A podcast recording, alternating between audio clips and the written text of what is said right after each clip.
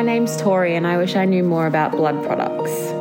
Hi, my name's Letitia. I wish I knew more about taking care of myself when starting shift work. Hi, my name is Lydia. I wish I would know more about how to work as in a team and solve conflict. Hello, welcome to Five Things, the nursing podcast from the Royal Brisbane and Women's Hospital. My name is Liz Crow. I'm Jesse Spur, and this is a podcast by, for, and with the amazing nurses and health professionals in our corner of the world. We hope to connect with a global community as we move from surviving to thriving. Welcome to Five Things.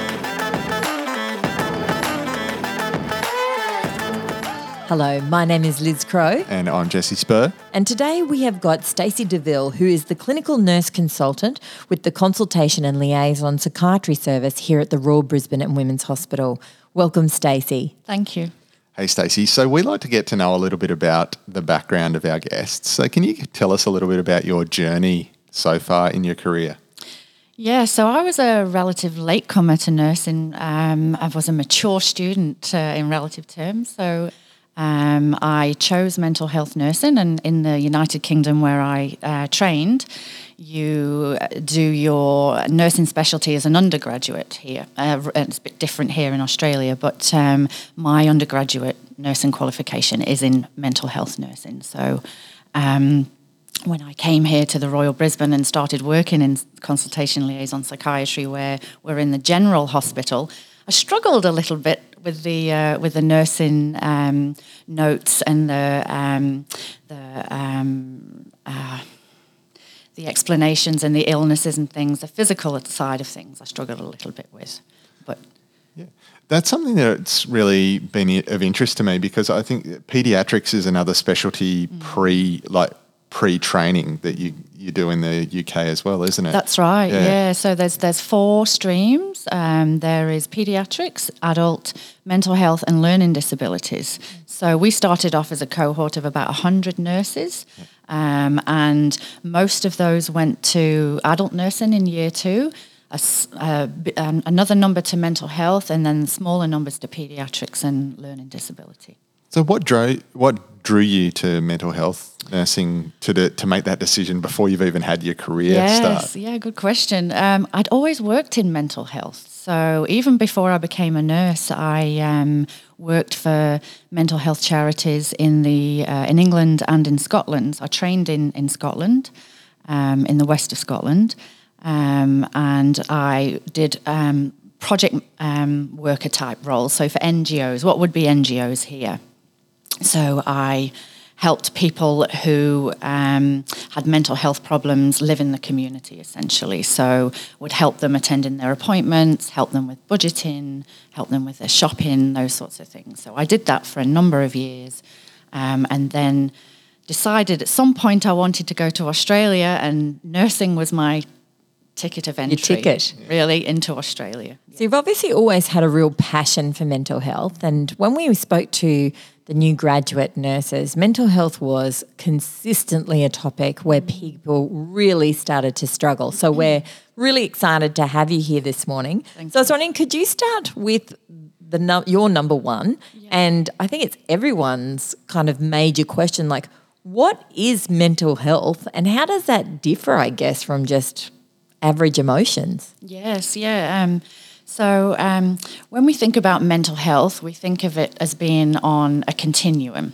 So, um, it's something that's forever changing throughout somebody's life, and um, there will be periods on that continuum where people might suffer from mental illness um, and or a mental disorder, as, as another name. Um, so, it's about being mental health is about being psychologically well. Um, social socially well. So it's about your well-being emotionally, psychologically, and socially, essentially. Um, so it determines having good mental health determines how we handle stress, how we relate to others, um, how we manage our workloads.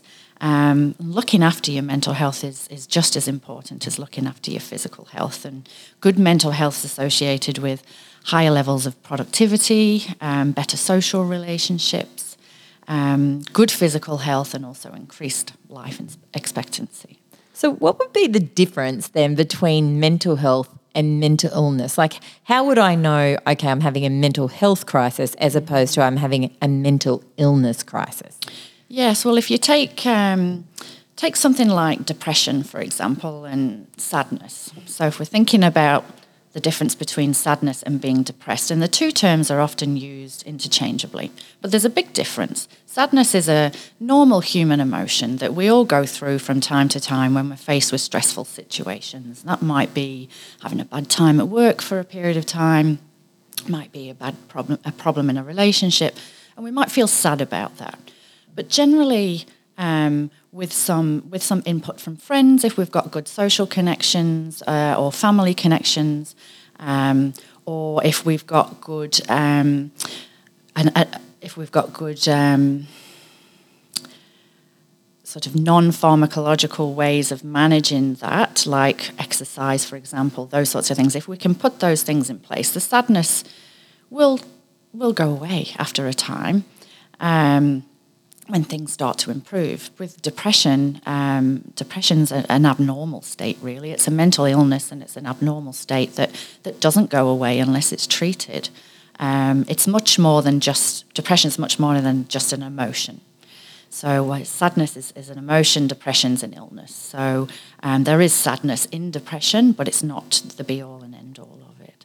And I guess that comes down to the diagnosis versus the feeling that way. Yes. Um, and one of the kind of common characteristics of diagnosis is that persistency and pervasiveness That's across right. settings yep. without relief. Um, I, I, guess is the probably the simplest way. I. Uh, that was a fantastic explanation, and I think it's we get really jumbled up on it, but it's really very similar to physical illnesses. It strikes me you can be really unfit, yes. but still not have a chronic disease. Yeah. Um, and we overcomplicate it with mental health so much mm-hmm. in our mm-hmm. thinking. Mm-hmm. Yes, yeah, it's very it's very akin to a physical problem. For example, if you've if you're um, somebody that's relatively otherwise healthy, you have a cold, for example, you might not need treatment for that cold. You might feel a bit miserable for a day, or you might have a runny nose or a number of symptoms, but you don't take treatment for that. You rest. Um, you might take a day off work, but it doesn't meet criteria for sort of assertive treatment like medications, for example, or other therapies. So um, that that's in a way where depression differs from from from sadness, really. It's interesting, isn't it? Because I have found, you know, as a therapist over the last decade, more and more people, you know, identify themselves as having depression or anxiety when in actual fact they may have simple sadness due to a life event or, and I keep saying this to people, anxiety in itself is not a disorder. You know, like we need levels of anxiety to keep ourselves safe. If I am being pursued by someone who you know has a face mask on isn't wielding a knife if i'm not anxious about that mm-hmm. i'm going to be attacked so there's there's it's a, it's hard to know, I guess, what is normal for some people on that continuum. Are you seeing that a lot in your practice? Yes, we um, we see a lot of anxiety in the general hospital, and it's, not really unsurprising given that um, the people that we see are in a in a hospital and. Um, more often than not, they are experiencing an acute illness, um, which is very anxiety provoking. Um, and um, as you sort of said there earlier, um, anxiety is something that we actually need. We need it, it's a mechanism that goes back years. It's an evolutionary response that we have um, that helps us to um, fight or flight. I guess when we um, when we come into contact with something that's dangerous, so we need that level of anxiety, and we need that um, process to take place so that we can survive as a, as a sort of species over time. When it becomes a problem is when that stress response that's normal uh, in that situation um, happens in situations that are not threatening. So, um, situations like going to work, for example, or speaking in front of other people, or those sorts of things. Yeah, being made to do a podcast. yeah, made so, made's a strong word. Encouraged. Yeah, th- those those sorts of things. You know that they're it's normal to feel anxious around ar- about those things, but. Um, it's when anxiety interferes with your ability to do those things. So it's normal to feel anxious about speaking in front of people, but if there was to be avoidance around that over a longer period of time, for example, then that's something that would need to, to look at in terms of treatment or therapy. Great. That takes us beautifully into um, your second point. Do you want to share what you've you've provided as your number two? Yeah, so um, I thought we'd talk about the importance of developing a therapeutic relationship with patients. So um, this is something that, as mental health um, nurse students, um, is drummed into you from day one when you start your mental health training. Really, is the importance of um, a good relationship, a good rapport with your patient. Um, with the goal of um, a better outcome in terms of their treatment and their recovery. So it's it's fundamental really to, to good nurse to good mental health nursing care and nursing care to have a good relationship with your patient. Um, establishing that relationship isn't always easy. Um, it doesn't always happen for some patients, um, but um, it's it's something that's very important if you um, if you want a patient to trust you. Now, as nurses, we're seen as the most trusted profession. I think for many years in a row. Um, but that doesn't automatically mean that patients are going to trust us. So we have to be um, genuine in our interactions with them, authentic, um, and there has to be a level of mutual respect and understanding between a patient um, and a nurse. There's a big power differential between a nurse and a patient. Um, and patients who come into hospital feel that and they know that. We we tell them as nurses, you know, this is what time you have to get up, this is what time breakfast is, this is what time you have to go to sleep, this is what time, uh, this is how many obs you're going to get overnight. So we take we take that control away from patients really. And so we, we need to give something back as well. We need to be able to um, have them trust us. Um, so I, I absolutely think what you're saying is 100%. Some techniques, because you're a consult, your, your often um, role is coming in a, in a consulting capacity. So you're meeting patients at a slice within their um, other other reasons of admission in the hospital. Have you got some strategies and techniques that you've developed over time for that building rapid rapport to kind of enter into that relationship? Yes, well, um, being yourself first and foremost um, is is very valuable. Being authentic, um, being true to your own qualities is is um, is fundamental to that. But um, I always find um, getting to know the patients a bit better. So not just their illness, not just their bed number who are they? Where have they come from? Who's their husband? Who's their wife? How many kids do they have? Making general conversation with patients that are not about what time they have to get up for dinner or what time they have to have OBS, those sorts of things. Um, finding out about the patient as a person and much more than their illness. Everybody's illness experience um, is very individualized, and um, patients like it when nurses seem interested in them um, as a person rather than rather than just a disease or an illness or uh, a bed number. I've always found that it's easy if you can find something that the patient is obviously engaged in. So if someone's reading a newspaper to come in and say, "So, what's the story? You know, what's the current affairs of today?" or I really love your sparkly slippers. You know, something that's a, an entry point. You can't always find that easily with someone, but you know, if if someone's wearing a Broncos jersey to say, "Oh, are you a big Broncos fan? You know, how are they going this season? I don't know anything about it, but you could teach me all about it while we help you get off to the shower." You know, something that gives you an in that demonstrates I see you as a human. Yes, that's right. Yeah, yeah, that's a very good point. They um getting to know a bit about them um, is very helpful. So, uh, as a mental health nurse, um, I always sort of introduce myself, um, let them know that i am here for this particular reason, being honest with them about why why we've been asked to see them. Um, if often patients like to show you photos on their phone, you know, they might have a dog, they might start talking about their dog. So sharing stories about dogs, those sorts of things, you know, finding something about that person um, that allows you to interact with them as a person, not just a nurse. And I find that helps to um, helps to mitigate a lot of problems um, down the line. I've got a sneaky one that I do that's very broad, and it's um, it's just what do you get up to when you're not here, um, because it doesn't put any kind of inference into the question. I found I've gone where I've gone wrong a bit is when people are of a, a assumed working age and stuff of oh what do you do for work oh I'm unemployed and it, it opens it closes a conversation rather than opens it. Um, I have had a few people go nothing just watch TV. Oh well, what do you like to watch on TV or whatever's on? It's yeah. like we're not getting anywhere. Find another way. yeah. I guess another really thing that I know everyone's you know interested to hear about is your number three point, which is de-escalation of emotions without using medications. So we have a lot of junior nurses right across the world um, with mixed skill set.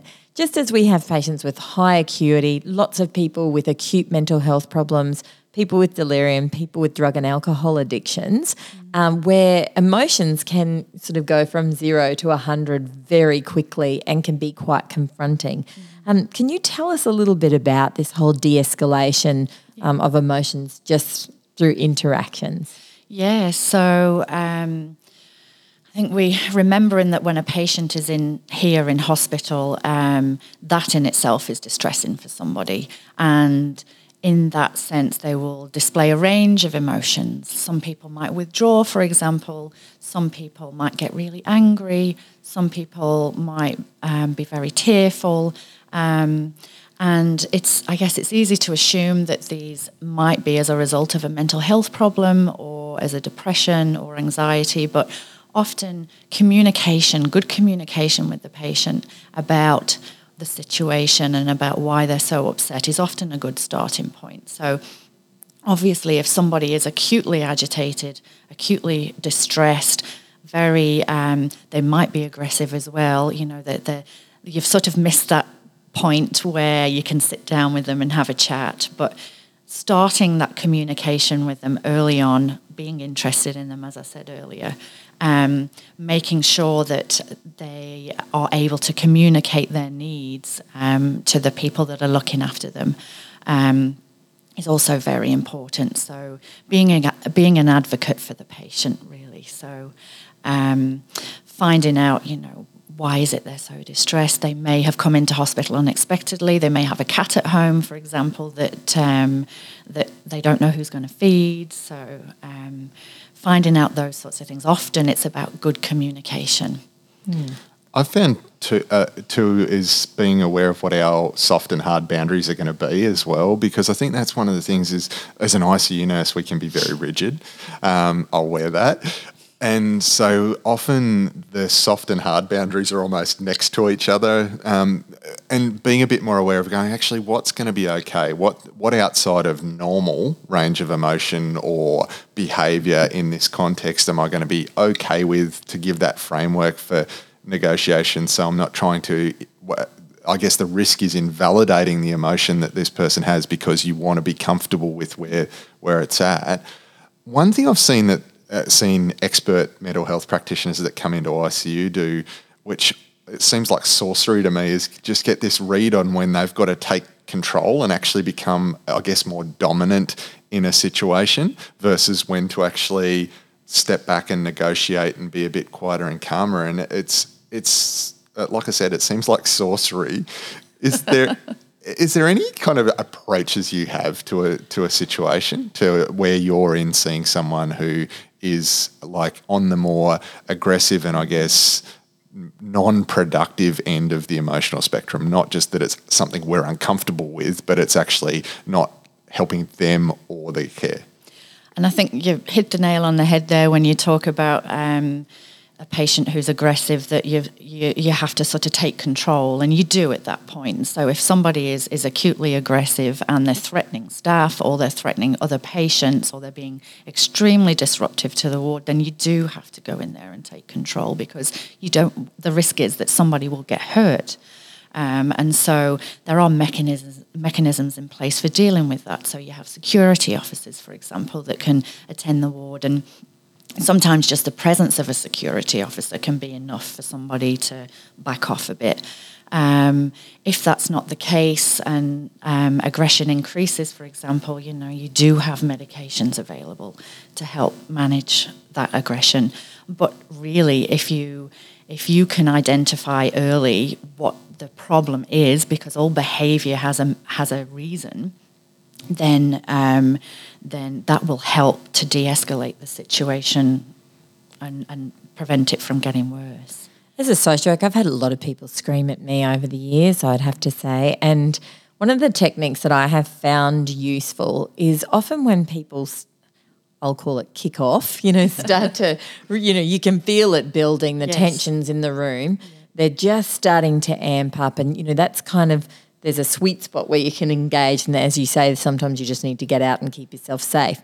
But I have found that um, when I was more junior, you know, that as they raised their voice, I got firmer and hands on hips and don't you, you know, like, we're not going to tolerate that. And I've never in my whole career, you know, really ever said, you need to calm down or we're going to get security. And someone goes, oh, you know what, sorry about that. I'm just going to hop back into bed. you know, I find that that usually takes it up a level.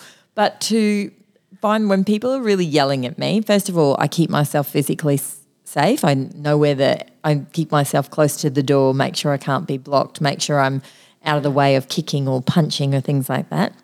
But I've found to lower your voice, mm. speak very quietly. Yes. Because when you're speaking very quietly, it's very hard to keep screaming, for the other person to keep screaming at you because they can't hear what you're saying. Mm. Now, it doesn't always work, mm. but I've found, you know, saying, I'd like to help. Yeah. You know, I'd like to help Can, you. it can sometimes end up in why are you effing whispering? It can, but it's just another strategy, isn't it? And I guess as your practice grows, you learn those range of tools. Yes. And when when it is safe to lean in, and when Yes, sometimes you right. just ha- have to call an authority figure Yeah. like security and get out the way because it's just dangerous. I'm, Yeah. con- I'm conscious I don't want to dwell on like the agitation end of the spectrum because it feels a bit stereotypy as well, but it's an important thing for safety and also I guess it's the most uncomfortable thing a lot of nurses have. So we might um, put a lid on that one and move on to our next point. Yeah, can you share your number four? So the number four is uh, mental health assessment. Um, so as um, as mental health nurses or mental health clinicians, we perform mental health assessments on people when when we're asked to go and see them. Um, and it's essentially an information gathering exercise to help us to formulate a, a diagnosis, for example, or and a treatment plan about um, about a person. And part of that assessment includes things like seeing the patient, um, going through the uh, going through the records um, on the databases that we have, speaking to family members, um, but also doing something called a mental state examination. Um, and we do that as mental health nurses every time we see a patient. Um, it's something that you learn in university, but if it's a skill like any other skill, if you're not using it regularly, it's something that you lose. And um, nurses in the non-mental health setting are not used to doing mental state exams all the time. Um, but some point in the future, in the Royal Brisbane, um, because of our um, having to meet Standard 8, which of the um, National um, Safety and Quality of Healthcare standards, um, we are going to have non-mental health nurses in the general setting are going to have to um, think about a deterioration in somebody's mental state and know how to score that and escalate that appropriately. So that that's coming for all for all nurses, whether they're working in mental health or not. So practicing a mental state exam um, is going to be really important to ensure you get the proper escalation for your patient. So, what are the crucial elements of a mental state exam? So if we start from sort of top to bottom, that's how I like to think of it. So what what's a patient's appearance? So what what what is somebody wearing, for example? You know, are they wearing three jumpers yet it's 35 degrees outside? Those sorts of things. You're looking for looking for really abnormalities in somebody's appearance. Um, you're looking at their behaviour, which includes things like the rapport you have with them, whether they're agitated, whether they're withdrawn. Um, you look at their eye contact. Um, you would look at their mood, their speech, thought processes, thought patterns, um, content of thought. And that includes things like delusions and um, suicidal thoughts, those sorts of things. Um, and um, each, each sort of area of that mental state helps to inform a, uh, a good picture of the patient, really. And it helps, it's like a, a mental state exam is to a mental health clinician what a physical exam is to a physician or a neurological exam is to a neurologist. It's, a, it's an essential part of getting an idea about somebody. Being able to document that in your chart entries at the end of the shift will help you to determine um, whether somebody is having a deterioration in their mental state or not. And it causes, you know, creates a benchmark, doesn't it, for the handovers for people to be able to go back and say, okay, on Tuesday this person was lucid and engaged and feeding themselves, and today they're confused, they don't know what day it is, they're unable to button up their pajama shirt. You know, it's a deterioration. Yeah. One of the things that I love about, about what you've said is that there's a big difference, isn't there, between doing an assessment mm-hmm. and recording something, mm. taking a history. And yes. I find that, you know, social work students, new nurses, even junior doctors,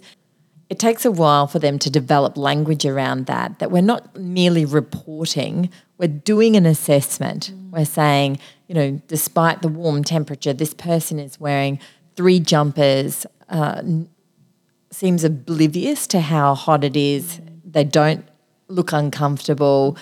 uh, they're distracted. Mm. Notice that the patient is constantly mm. appears to be having conversations with people when there's no one else in the room. Like it's it's an assessment rather than just Bill came in, had three jumpers on, was mumbling to themselves constant. You know, like there's a difference. Yes. Is there some phrases or anything that's good to read that can really help construct an assessment over just a narrative? Yes, as, um, as CNCs in CL psychiatry, what when we're called to see a patient, um, obviously we read the notes, um, and often um, there's we can see attempts at writing um, uh, mental state exams or aspects of that in the uh, in the documentation. But what's actually more helpful for us, and will probably be more helpful for many specialties reading the chart and for handover purposes as well is to describe what you see. What are you seeing? So instead of putting things like agitated, patient was agitated, um, doesn't tell as much about what was going on when the patient was agitated. So you can say something like, um, patient um, was pacing the ward all night, um, didn't sleep, um, can't sit down on the bed for very long, you know, isn't eating because they're pacing. Those sorts of descriptions of behaviours are much better to us than them trying to um, have a name for it, for example, because, you know, in psychiatry, like in lots of other specialties, we're all.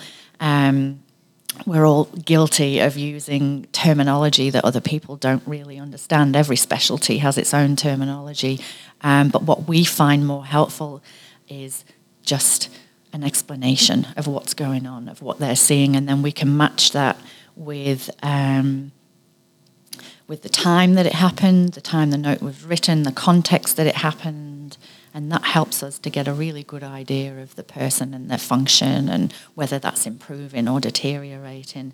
You know, we don't need really, I guess, the nurses to say this person has delusions of persecution and um, although it's very helpful, but um, it's much, much um, much better for us if we can see that um, they've written something along the lines of the patient believes that the police are following him into the hospital and he's worried that the police are interfering with his treatment and those sorts of things are often much more descriptive and and um, they will having that description means that the escalation for that patient's deterioration will be an appropriate escalation. Mm.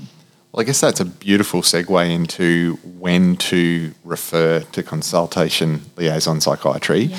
um, and what for. Yeah, so I guess it's helpful to know a little bit about what we do. It's we've got a very sort of esoteric name, so um, not a lot of people know what we do. But we're essentially um, a mental health service in the general hospital. So although we belong to mental health services, we don't work in the mental health wards. We only work in the surgical, medical, maternity wards, uh, critical care wards.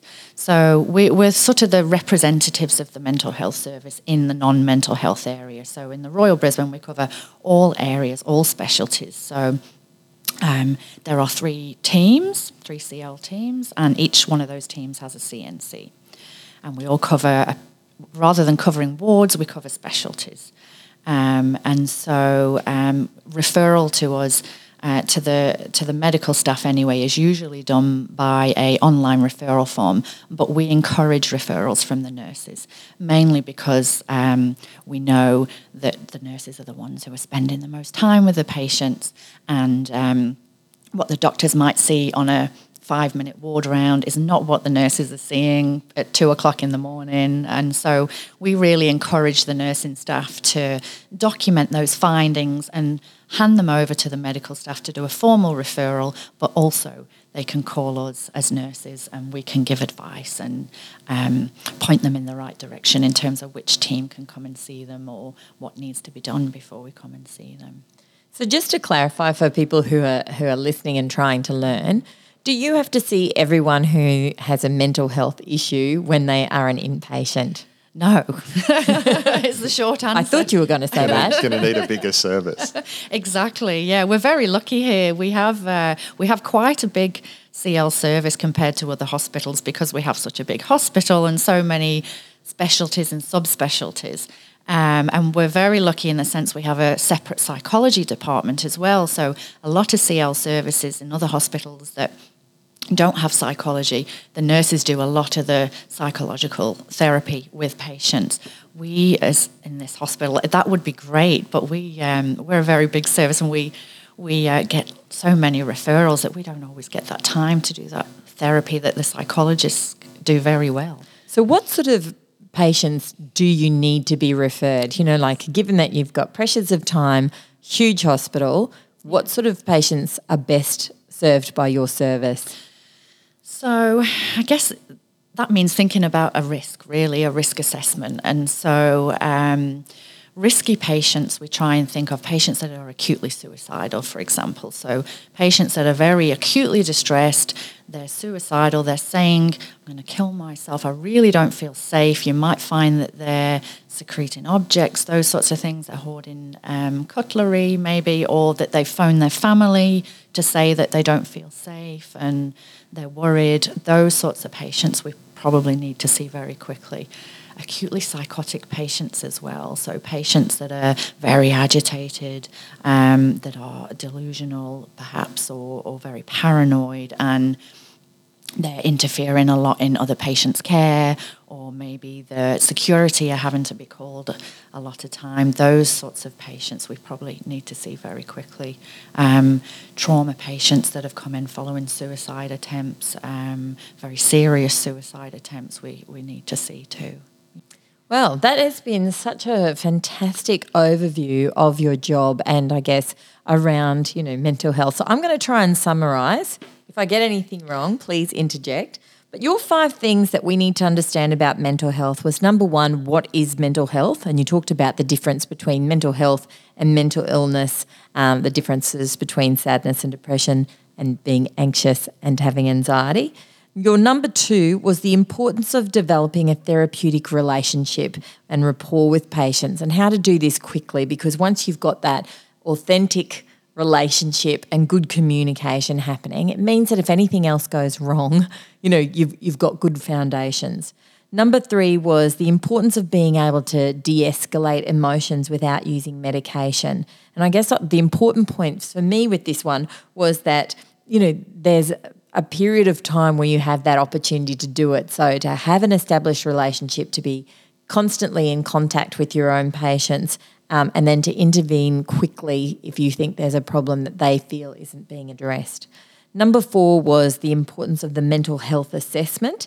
And you made some really lovely points about when someone is documenting that, to just put agitated doesn't mean anything. So to say, patient was agitated, was unable to sleep all night, pacing the floor, didn't engage with their visitors, not able to eat food, really describes something that then allows the mental health team, such as yourself, to, to know you know the severity or the deterioration of what's happening. And number five, you described to us how to refer and when to refer to the consultation and liaison psychiatry team and what the nurses do. That has been a really great overview. Thanks so much, Stacey, for talking to us about mental health. The Royal Brisbane and Women's Hospital Five Things Nursing podcast acknowledges the Turrbal and Yagara as the First Nations owners of the lands we now tread. We pay respect to their elders, laws, customs, and creation spirits. We recognise that these lands have always been places of healing, teaching, and learning. We also wish to acknowledge the First Nations people of the lands of our global community and encourage our listeners to seek out, listen, and learn from the knowledge held in your shared space. As well as all major podcast outlets, you can find us at fivethingsnursing.podbean.com. Please also subscribe and give us a rating on your listening platform of choice. This helps others find the podcast. And finally, if you'd like to connect with Liz or myself on Twitter, we can be found at LizCrow2. And for me, it's inject underscore orange. We would absolutely love to hear your thoughts, ideas, or feedback. Thanks for listening to Five Things